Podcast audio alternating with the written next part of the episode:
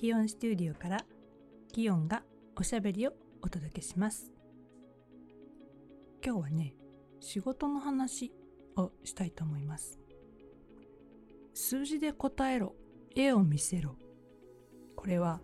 私が独立するかしないかぐらいの時最後のボスって呼んでる社長さんのところで働いた時に教わった話なんですけれども自分が捕まえきれないような大きな数字を聞かされた時に把握できないでしょ？で社長に言われたことは割ってみよっていうことなんですね。例えばすごく大きな売り上げをお店が売ってます。自分ではそのどんなこうボリュームなのかがわからないよねっていう時にじゃああの1ヶ月で割ってみろとか、えー、メンバー働いてる人の数で割ってみろ。お前が分かるまで割ってみよって言われたんですね。すごく分かりやすいお話でこれはよく一緒に働いてくれる若い人とか学校を出たばっかりの人とかにあの伝えてることなんですけれどお話をする時でもたくさんあったって言われると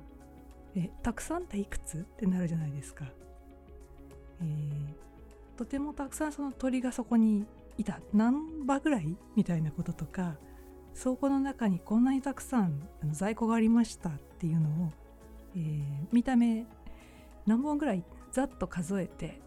あのー、報告してもらう。数字で教えてっていうことをお願いしてきたんですけどそうすると具体的に伝わるでしょう。でそれをあの一緒に働く人とかによく教えるっていうか伝えてそのねお願いしてたんですけれど仕事をする時のその寸法とか数字とか具体的になると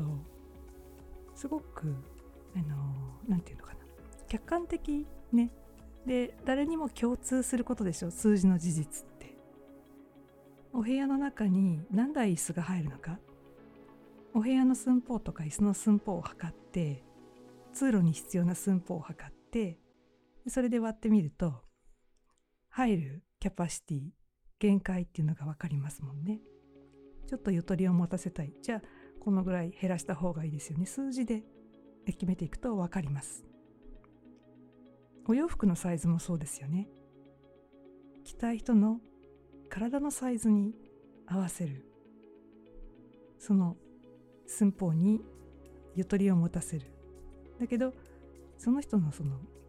どういう寸法で着せたいのか数字で把握しならきちんとしたお洋服狙ったシルエットのお洋服が出来上がるでしょ。ディスプレイをしたりとか何かあの必要なこの